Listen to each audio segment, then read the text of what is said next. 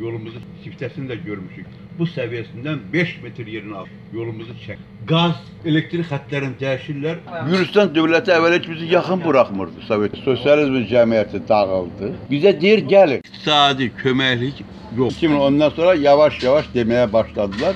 Son 3 ildir gəlin deyirlər. Ancaq bizim cəmaət də deyir ki, mən sənin üçün oradan çıxanda bu qədər heyvan, mal qaranı sənə qoydum gəldim. Sən mənə kömək elə ev tikin burada. Deyir eləyə bilmərəm. Dövləti çox sağ olsun.